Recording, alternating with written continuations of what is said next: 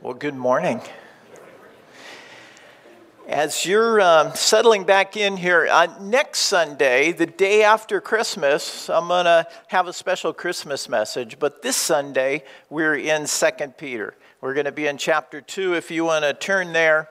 And as you're turning there, just maybe to help get our minds into the topic for this morning, let me ask you this How many of you are animal lovers? Animal lovers? Yeah, most. My family and I are too. It, I mean, I just think it's hard not to be when you see God's amazing creation and you observe it. it it's just awesome. And so uh, take a look at this little guy here. Yeah, isn't that the cutest thing? This is the Baron. The Baron was one of our favorite little pets and we didn't have actually we found him abandoned at our church one sunday morning or i think we were going to play volleyball midweek and and nobody claimed him and so he became our pet. And uh, we didn't have any kids at the time so he was like our our first child. And he would go everywhere with us. He'd fly around the country in the back of our little airplane hence the name the baron. And so here, here's a flashback for you This is about 1989, the Baron, and still didn't have any kids, and we're hiking with our friends in the Jemez Mountains in New Mexico. We put his little bandana on and we'd take him all around. And then later, when our kids were born, he was just an amazing family dog. I remember him laying on the floor. We could lay an infant next to him.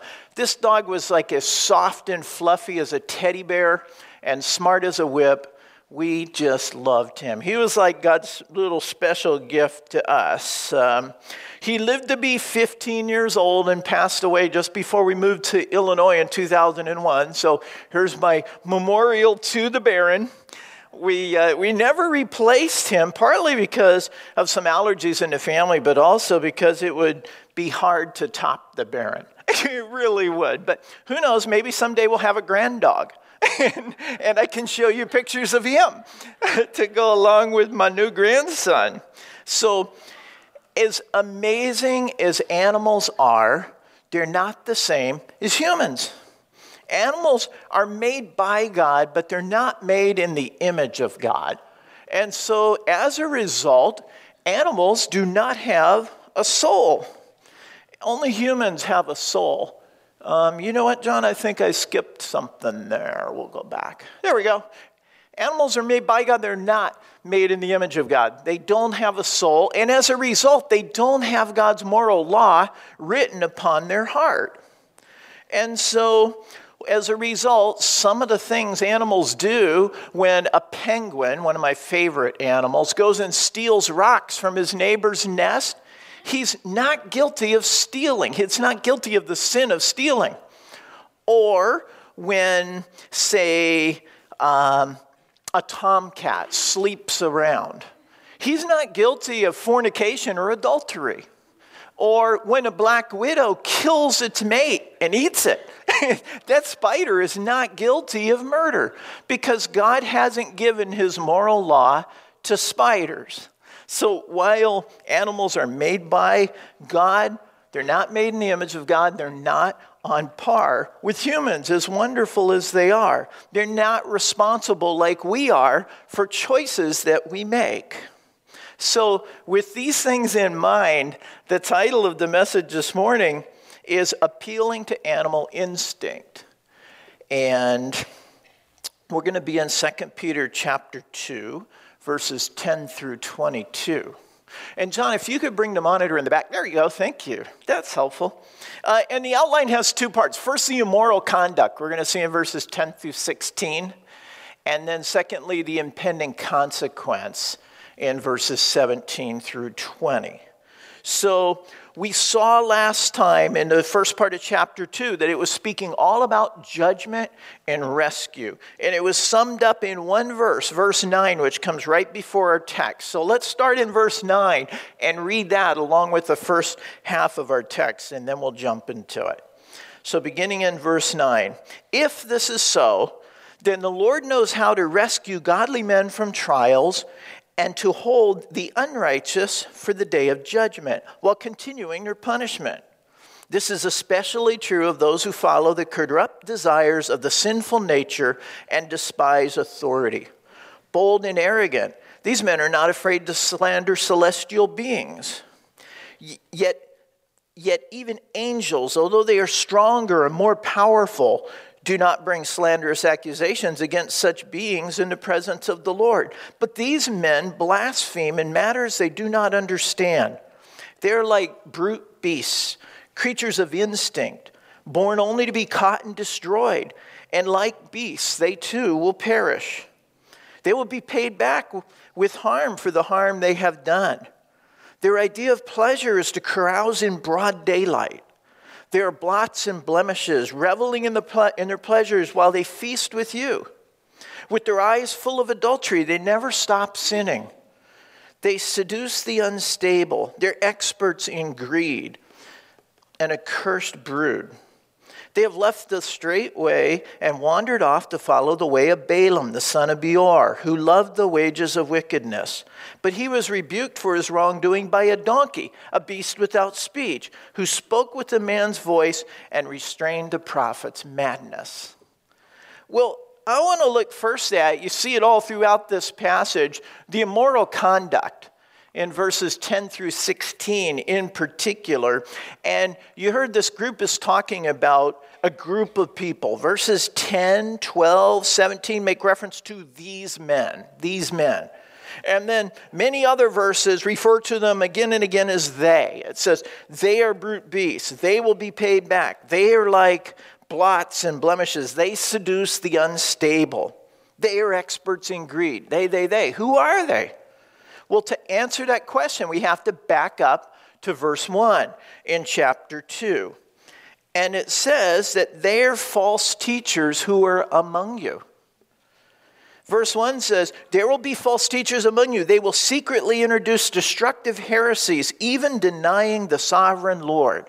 And then in verse 2, it says that many will follow them. So when it speaks of they in this passage, it's speaking of false teachers and the many who will follow them. So that's who they are. What are they doing? Well, that's what the remainder of this chapter speaks to. But it actually summarizes what they're doing right up front. We see it in uh, verse 10, and it falls into two categories. It says, They follow the corrupt desire of the sinful nature, and they despise authority those two categories. That's what these false teachers and their followers are doing. So, first, they follow the corrupt desires of the sinful nature. We want to look at that one first. We're going to see that this refers almost exclusively to sexual sin in this text. And in fact, that's what the first half of chapter 2 was all about when it gave three examples of God's harsh judgment they were all related to sexual sin. Uh, example number one in verse four the angels, when they sinned, they cohabitated with human women in a sexual way, and God judged them. And then the second example, the flood. Scripture implies that that was part of the fallout from the incident with the angels. And then example number three, in verse six, the cities of Sodom and Gomorrah. They were all about sexual and homosexual sin. And so this is the primary focus of the passage, both before our text and going forward. It's about, uh, it's about corrupt desire of the sinful nature in a sexual sense. And so that's, that's what they're doing in the first category. But then the second category is that they despise authority, it says. And it's interesting because the Greek word for authority is a word that's often used of the Lord. It could have been translated, they despise the Lord. They despise authority, yet the context suggests here it's talking about civil and government authority. But their, their, their rebellion isn't limited to just that. Um, in verse 1, it says that they're even denying the sovereign Lord who bought them. So, in other words, they're unwilling to submit their lives to the authority of Jesus Christ. And then, if we look ahead in verse 10, it says, Bold and arrogant, these men are not afraid to slander celestial beings, probably referring to fallen angels. So they have no respect for spiritual authority either. So here's, here's a question for you. If people defy the authority of God, of spiritual beings, and of government and civil authority, who does that make the number one authority in their lives? Themselves. Bingo. Themselves.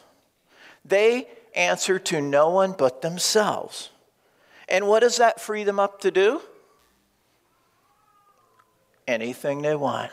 Anything they want. One of the characteristics of our, of our fallen nature, and we have to remember this, our sin nature just has this strong desire for self legislation. We don't want anybody else telling us what to do. We don't want anybody else telling us what's right or wrong. We want to determine that for ourselves. That's part of our sinfulness. We want complete autonomy. And I believe this is what dr- is the driving force behind the atheist agenda. Follow me on this. If people can, de- can deny the Creator, then they can deny a purpose for the creation and they can deny any rules for the creatures. See that? I think this is a driving force behind atheism because then the people become their own authority. They make the rules, they decide what's right and wrong, and they do whatever they want to do. Remember the words of Fyodor Dostoevsky he said this I love this quote If God does not exist, everything is permissible. An ungodly world believes that and embraces that. So these false teachers and their followers are following the corrupt desire of the sinful nature and they despise authority. That's what it says up front they do. Now, I want to expand our definition of false teachers a little bit. Don't think solely of preachers in the pulpit okay? There, there are certainly false teachers in the pulpit, but let's go beyond that. Remember, these false teachers are masters of disguise and they've slipped in among you. I was, I was thinking this week, you know, the Bible doesn't describe them as wolves in shepherd's clothing, it describes them as wolves in sheep's clothing. So they're not just preachers, I don't believe. Let me give you an example. Uh, Psalm 24 declares that God is the Lord of all creation. And Colossians 1 says that Jesus is the firstborn over all creation, for by him all things were created in heaven and on earth, visible and invisible, whether thrones or powers or rulers or authorities, all things were created by him and for him.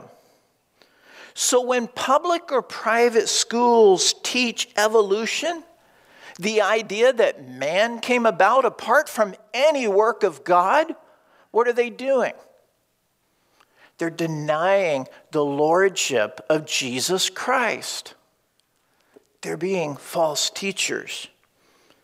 Someone might say, but, but, but Paul, my son's science teacher, is a Christian. He goes to the Methodist church or the Presbyterian church or one of those big churches down on Randall Road. He's a Christian.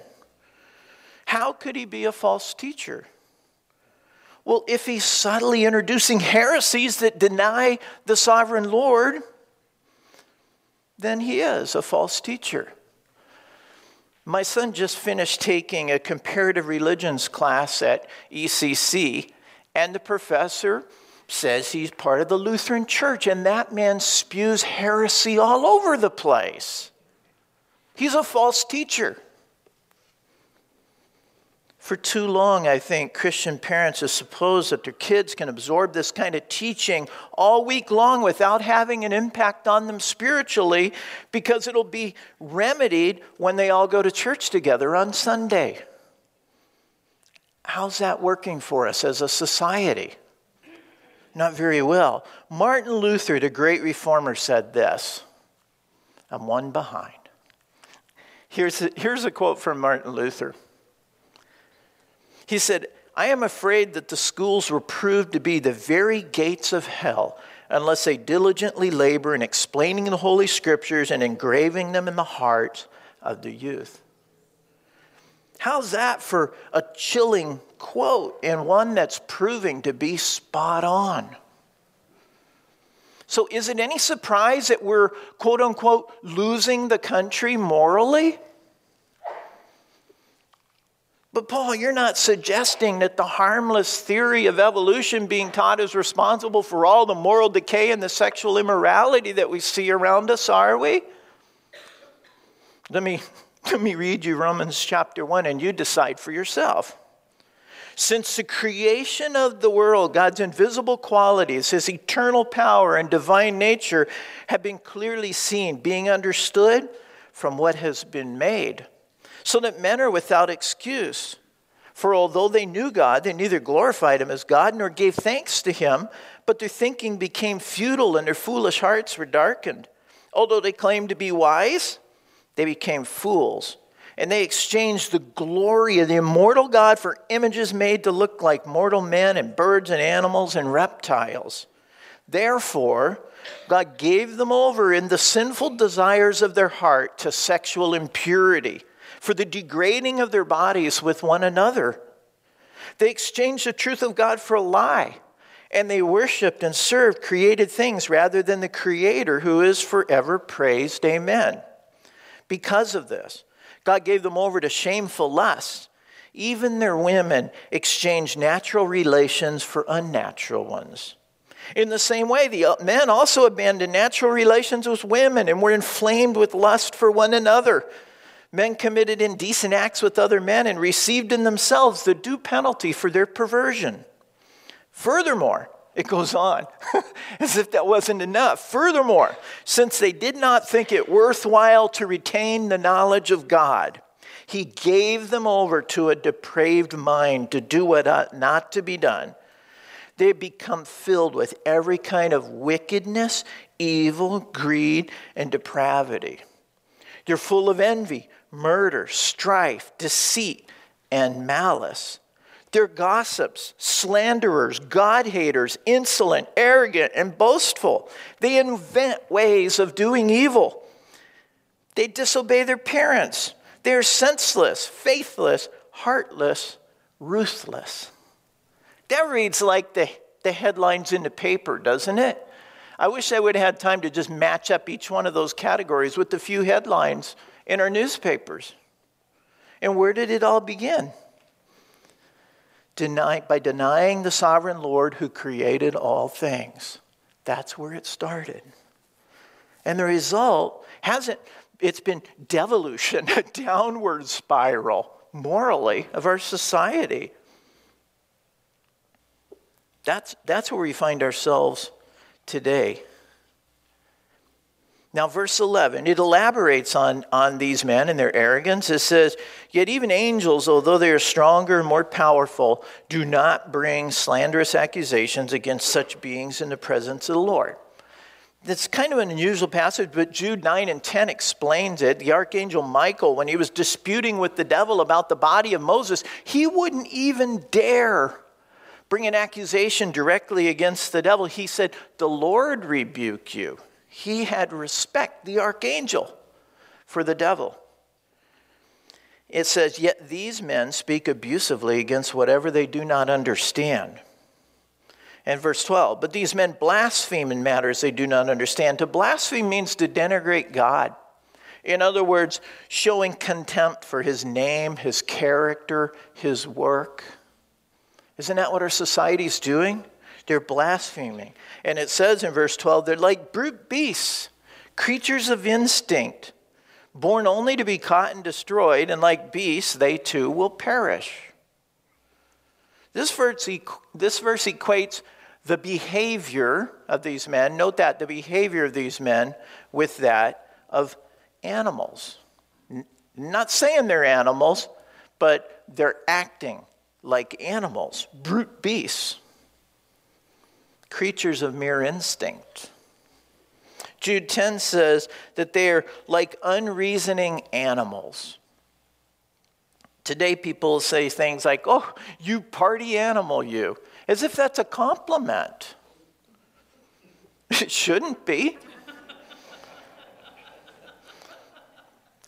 There was a man who wrote a letter to the, to the syndicated columnist Pauline Phillips. She went by the pen name Abigail Van Buren, Dear Abby.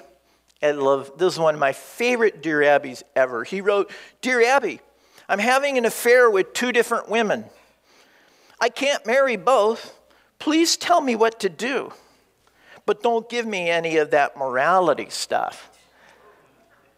Abby's response was classic. She said, Dear sir, the only thing that separates us from the animals is morality. Please write to a veterinarian.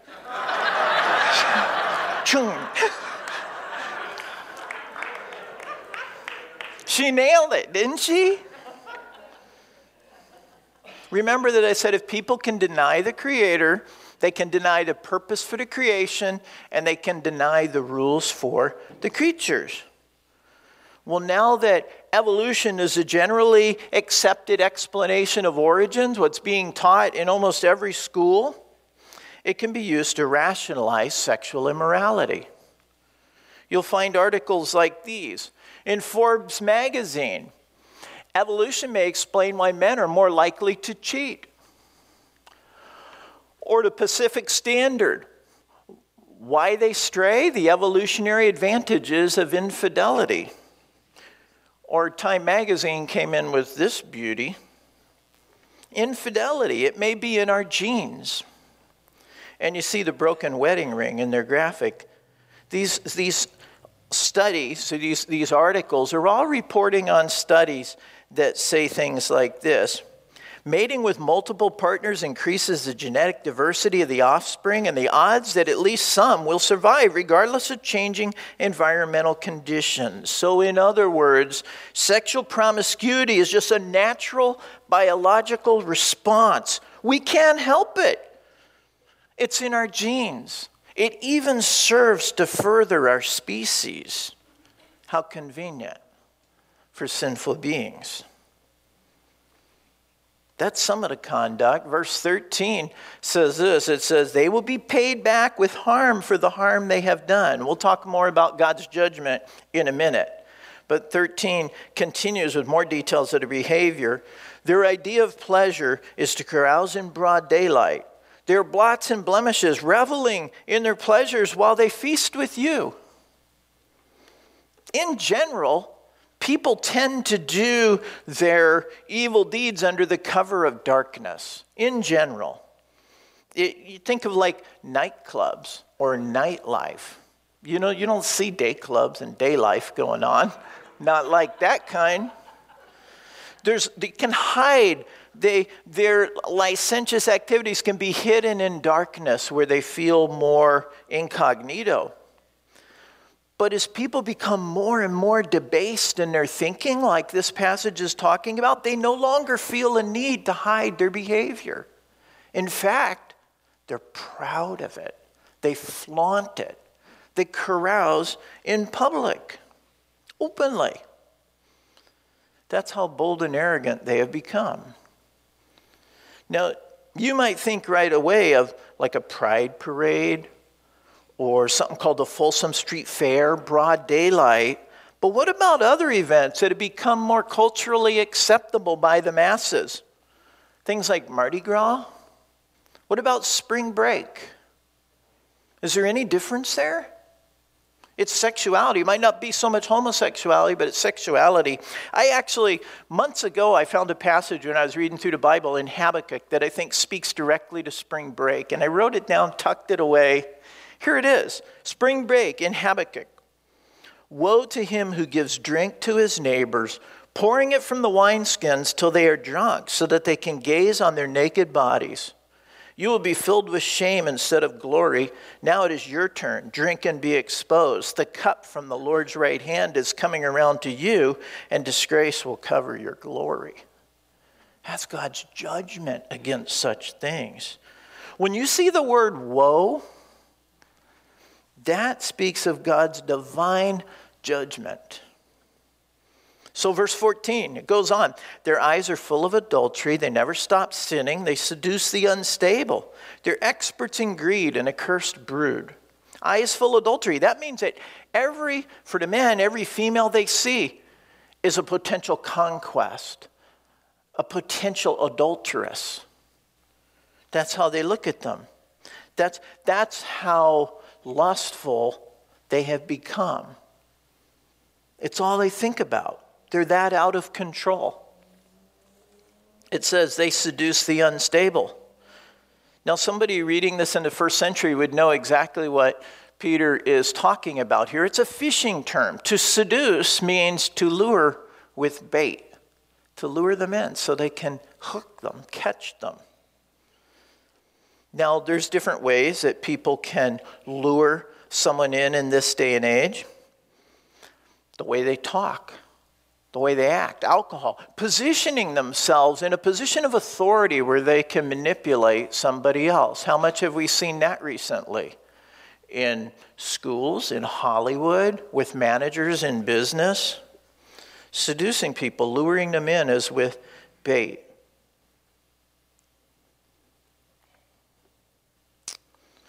And you'll see the same term again in verse 18. Um, how did they get to this point where their eyes are just filled with adultery, where everything they look at is an object of adultery? Well, there's a second comparison that's almost hidden in the English language, and especially in the NIV translation. It says they are experts in greed. That doesn't even begin to capture it. The New King James Version, I think, says it better. It says, they have a heart trained in covetous practices. This training, it's a clear reference to the athletic training as in the games. So they had in alternating years the Corinth Games and the Games in Olympia. It was the ancient Olympics. And a person doesn't just show up and run in the Olympics one day, they go into a very disciplined, regimented, process of training. It's, it's all they do. They think about it all the time. They have this goal in mind, winning the prize, and their entire life is ordered around their diet, their exercise, their training. It's all set toward achieving this goal, this prize. Well, in the same way, a person doesn't just wake up one morning and find that they're suddenly an adulteress, suddenly consumed with lust. No, they begin filling their mind with these things first and filling their eyes and feasting on this, everything. They order their life. It's all they think about after a little while, and then guess what? Next thing you know, they're an adulteress, they're fornicators repeatedly. It's become a habit, it's become a way of life. They've been training and conditioning in their minds for a long time. Now, they, they probably also, no doubt, had some people coaching them, luring them, and a lot of people cheering them on too, just like the athletes. So, this is how we get to this point, and I think that's what Peter is alluding to. But I think there's another parallel to the ancient games that he draws on, and it's this it's a well known fact that the competitors, all men, would practice and run naked. They did, they didn't want anything to hinder them. And so this word for train is like gymnasio. It's where we get gymnasium. It actually means to run naked. Well, look what he's saying. He says, You're run naked, not, not chasing after the prize in a race. You're chasing after adulterous practices, sensual desires. You're running naked in a different sense. That's, that's what I think Peter is saying here. And it was to win over the hearts of the unstable, he says. Now, the Apostle Paul presents the antithesis, the polar opposite of this whole idea in 1 Timothy 4 7. He says this train yourselves to be godly. Train yourselves to be godly. In other words, fill your hearts and minds with the thoughts of God and His truth and His goals for your life and run hard after that. You can think of it like cross training. Training in the way of the cross, the gospel, the things of the Lord. So every morning when you wake up, you have a choice as to what kind of training you're going to do. I have a choice as to what kind of training I'm going to do. I can, I can train in covetous practices, or I can train in godliness. We need to run after the things of God, not the things of the flesh, Galatians says. So both of these activities begin with how we fill our minds, what we're thinking about. It continues in verse 15. They left the straight way and wandered off to follow the way of Balaam, son of Beor, who loved the wages of wickedness. But he was rebuked for his wrongdoing by a donkey, a beast without speech, who spoke with a man's voice and restrained the prophet's madness. Balaam was a wicked prophet. He wasn't a false prophet.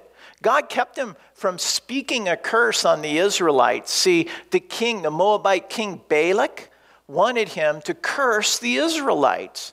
And he was going to do it. He was offered money to curse the Israelites. But when he stood up to do, well, when he was on his way there, God stopped him in his tracks by his donkey. And God put words in his donkey's mouth to change his mind. Now, I think this is fascinating. Here's Balaam acting like a donkey, an animal, and God uses a donkey to speak to him like a human. Imagine you're going down a path towards sin and some hog runs out in the middle of the road and turns and looks at you and says, And you call me a pig? Look at what you're doing. Can you imagine? I think that would get your attention, wouldn't it? God used an animal to speak to him.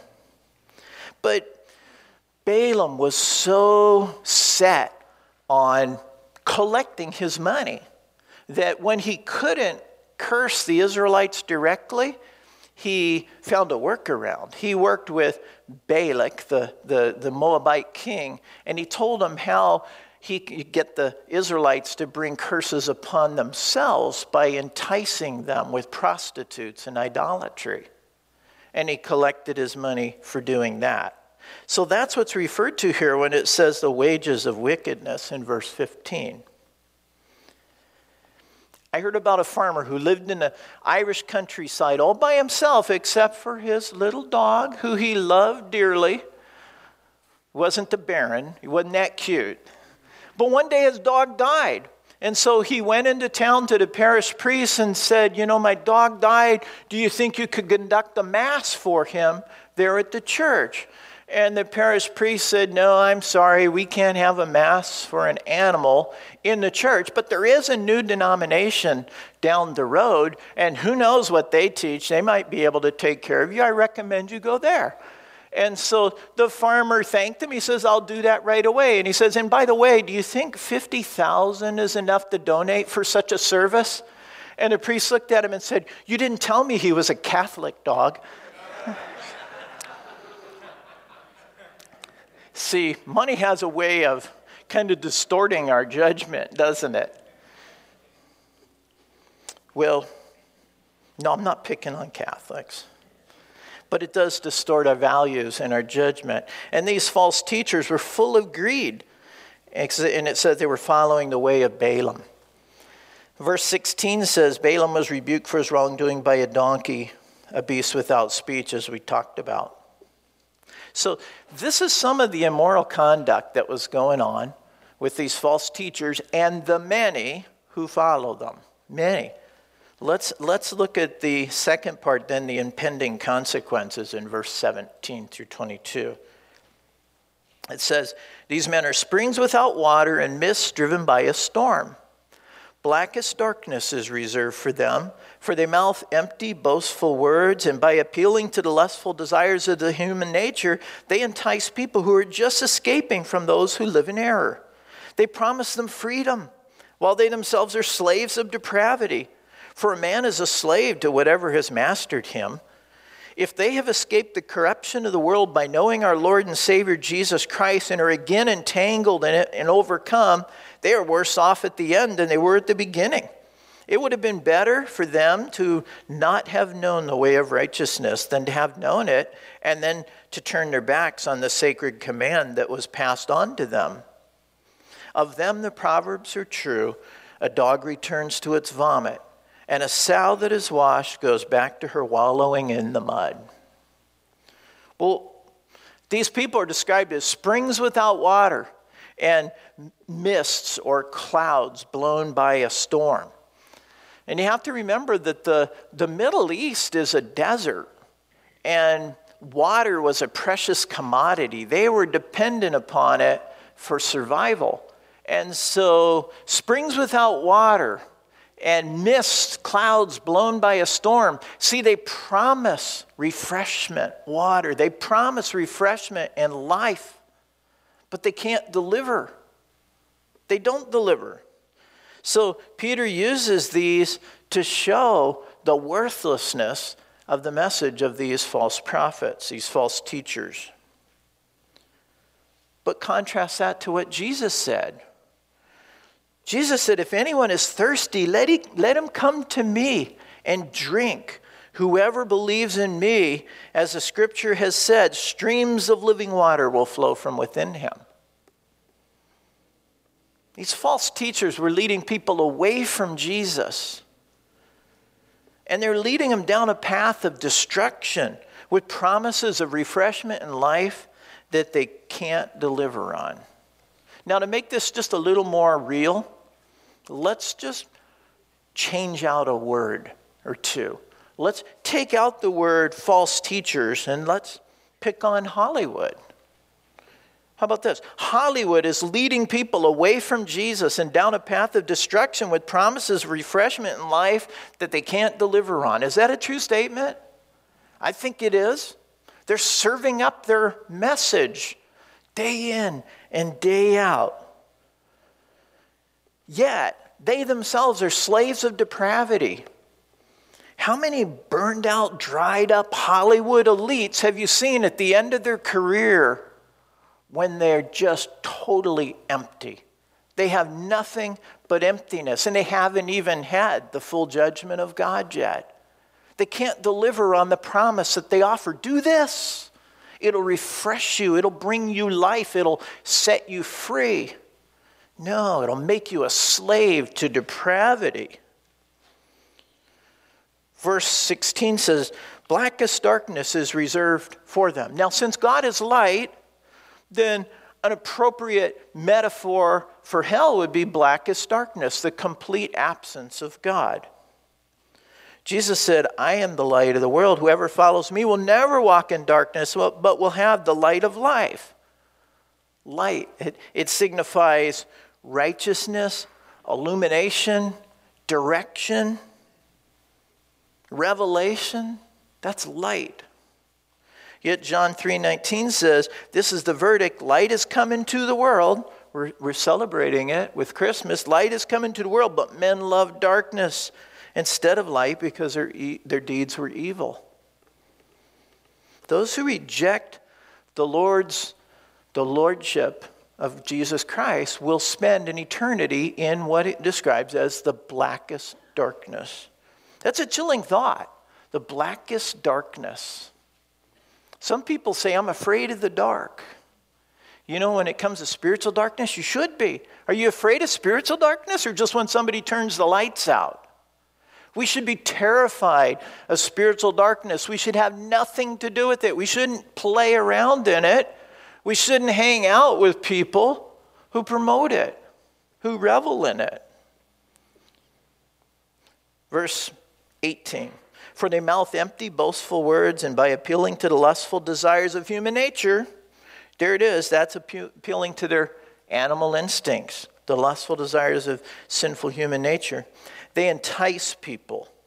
They lure them with bait. They entice people who are just escaping from those who live in error. One of the greatest sins a person could ever commit is to lead someone else into sin. Think about that. Remember what Jesus said? Matthew 18, he said, If anyone causes one of these little ones who believe in me to sin, it would be better for him to have a large millstone hung around his neck and to be drowned in the depths of the sea. Woe to the world because of the things that cause people to sin. Such things must come, but woe to the man through whom they come. Woe. Again, God's divine judgment. You don't want to be on the receiving end of God's woe. The last three severest judgments in the book of Revelations are called the woe judgments because the angel says, Whoa, whoa, whoa, because of the three final judgments that are coming. Those who practice sexual immorality, such as adultery, fornication, revelry, they're baiting others, they're leading them into sin. And they stand to face the severest judgment. Whoa, whoa. Now, I'm not minimizing the depths of God's forgiveness. I'm not. But what I'm doing is underscoring, underscoring the magnitude of God's holiness and the enormity of sin's ugliness. Because, see, as believers, evangelicals, we can become so comfortable with God's forgiveness that we can become peddlers of what some call cheap grace. Hey, don't worry about it. Just do it. God will forgive you. Cheap grace. But even for those who are in Christ, the woe judgments that you and I deserve were poured out on Jesus instead. Our forgiveness wasn't free for him, it cost him everything. It's a free gift to us, it cost him everything. And so he calls us to repent and walk in holiness. Don't take lightly the righteousness of God or the wickedness of sin. Verse 19, they promise them freedom while they themselves are slaves of depravity. For man is a slave to whatever has mastered him. Again, these, these are empty promises. They're promising them freedom. Think about it. Sexual liberation promises freedom. You're free to do whatever you want, it's your body. But just like drugs and alcohol, once it gets a hold of you and draws you in, it doesn't let go. You're enslaved by it. You can't stop. You need more and more and more just to feel the same level of satisfaction. And soon you become a slave. And once it has you locked up, it begins destroying your family, your faith, your future, your relationship with the Lord. It takes you totally captive. It doesn't, it doesn't deliver on its promise of freedom. In the 1950s, about 5% of teenagers were sexually active. But then the 60s and 70s came. What was that? The free love movement. Sexual liberation. You're free. We don't have to live by these rules anymore. Darwin, he's the guy. We don't have to follow these archaic rules of some make believe creator. And so, what was the result of this newfound freedom? Well, today, 70% of teenage girls and 80% of teenage boys are sexually active. And look at the consequences, the result of this freedom. You can see it in this chart more than 40% of, of children in the United States are being born to unwed mothers today. And those, those statistics range from 29% to over 72%, depending on race. Guys, over 40% of kids are being born to unwed mothers. And no, contraception and abortion are not the answer to this problem. If you're pro choice, choose not to conceive. How's that? There's a choice you can make. Take a look at the number of children whose parents divorce each year. It's gone up by over 500% in the same period of time.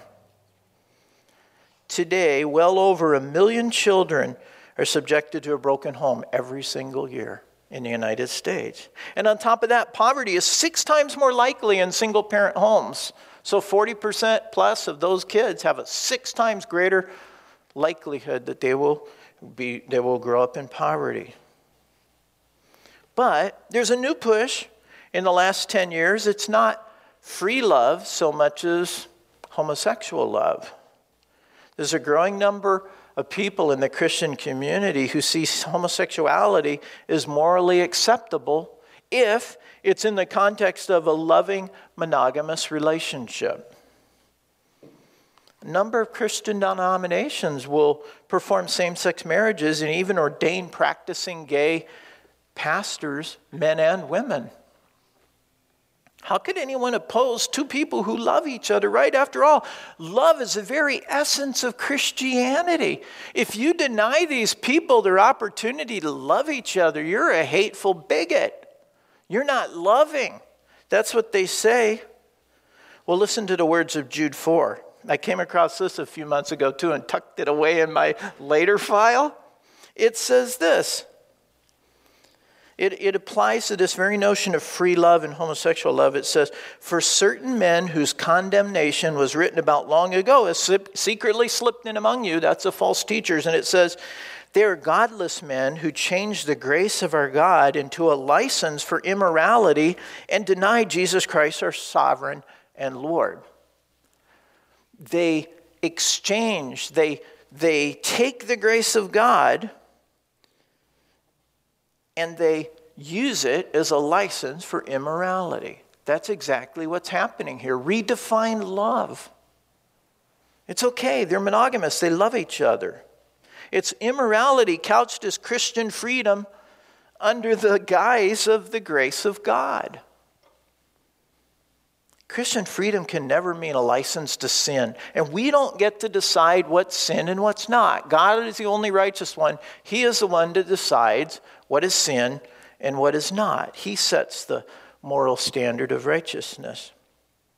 Another doctrine that we're seeing taught in our society is one of tolerance. How much do we hear that? You do what you want, and I'll do what I want. In other words, I'll decide for myself what's right and wrong. Tolerance is not a virtue when it's tolerance of sin within the church. It is not. Listen to what Jesus wrote to a church in Revelation 2:20. Jesus said, "Nevertheless, I have this against you. You tolerate that woman Jezebel." What does she do? You tolerate that woman Jezebel who calls herself a prophetess. By her teaching, she misleads my servants into sexual immorality and the eating of food sacrificed to idols. False teachers exchange, they change the grace of God into a license for immorality. Jesus chided the church. Tolerance is not a virtue when it's tolerance for sin in the church. And then we're issued a final warning in verses 20 through 22 if they have escaped the corruption of the world by knowing our Lord and Savior Jesus Christ and are again entangled in it and overcome, they're worse off in the end than they were at the beginning. It would have been better for them not to have known the way of righteousness than to have known it and then turn their backs on the sacred command that was passed on to them. Of them, the proverbs are true. A dog returns to its vomit, and a sow that is washed goes back to her wallowing in the mud. I wish there was more time to develop this. I do. But in a nutshell, God holds us accountable for the truth that we have received. That's what he's saying here.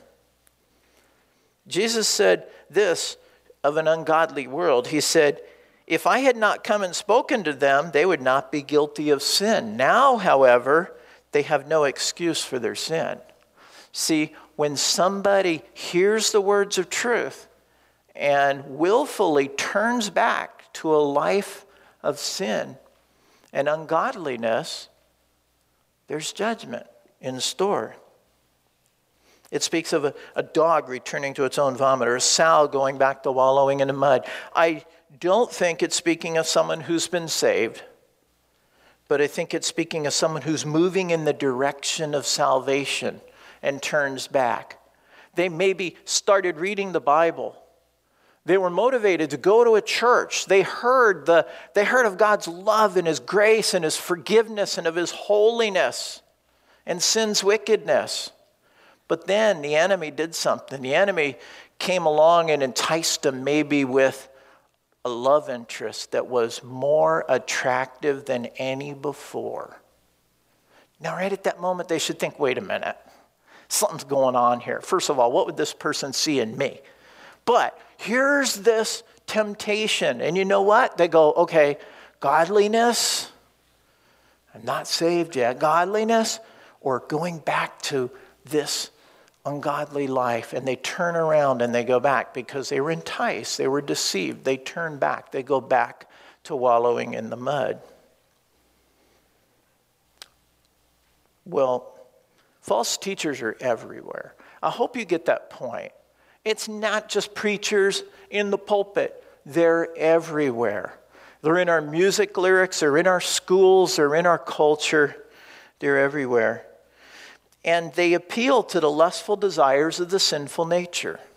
That's what this passage says. And the point of this passage is not to point a finger at the world and say, look at how bad they are. It's to point a finger at ourselves and say, look at how vulnerable we are. This is a warning to you and to me. Look how vulnerable we are, and think about how much we've already conformed to the pattern of this world. Romans 12. That's the point of this passage. One of the best ways, I think, to counter the disgusting attacks of the enemy is to know the truth knowing the truth in regard to good and evil so that we can see through the deception. Now, I'm a visual learner. Let me give you a picture to illustrate this.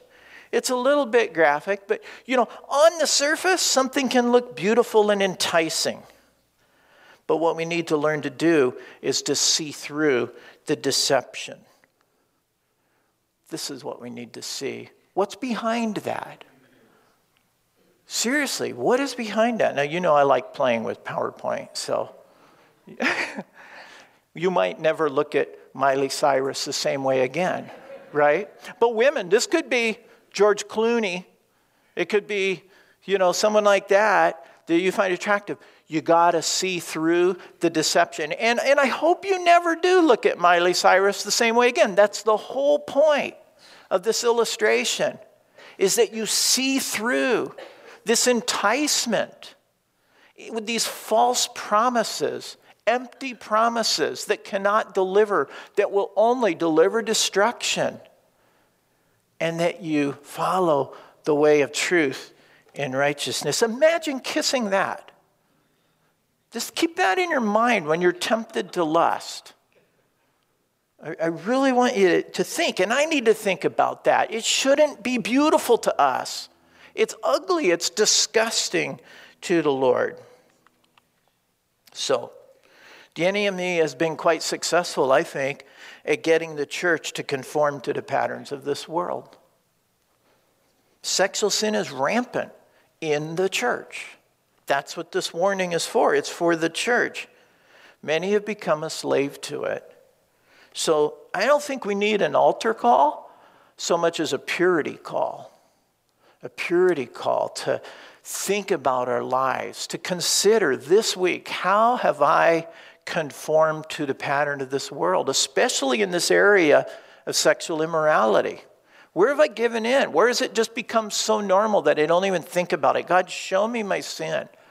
And then we need to repent. We need to admit, confess it.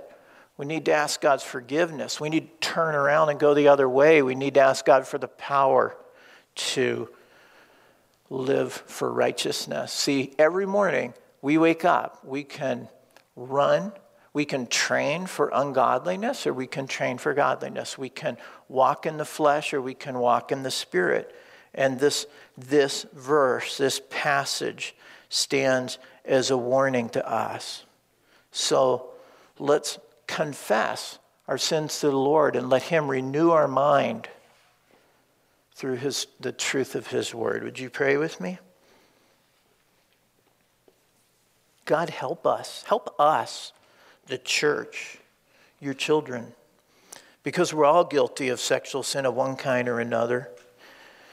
We're all equal in that regard, and we're deserving of your judgment and your wrath. We're deserving of the darkest, blackest darkness.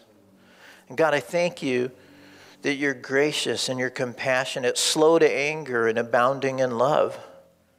Rather than sending calamity, you sent your son. And we're celebrating that this week, God. You made him who knew no sin to be sin for us, so that in him we might become the righteousness of God. Lord, forgive us for our sin, cleanse us, fill us with grace and truth, that we might rightly take your message of, of love and deliverance and hope to a world that so desperately needs it. God, help us to do that. In Jesus' name we pray. Amen.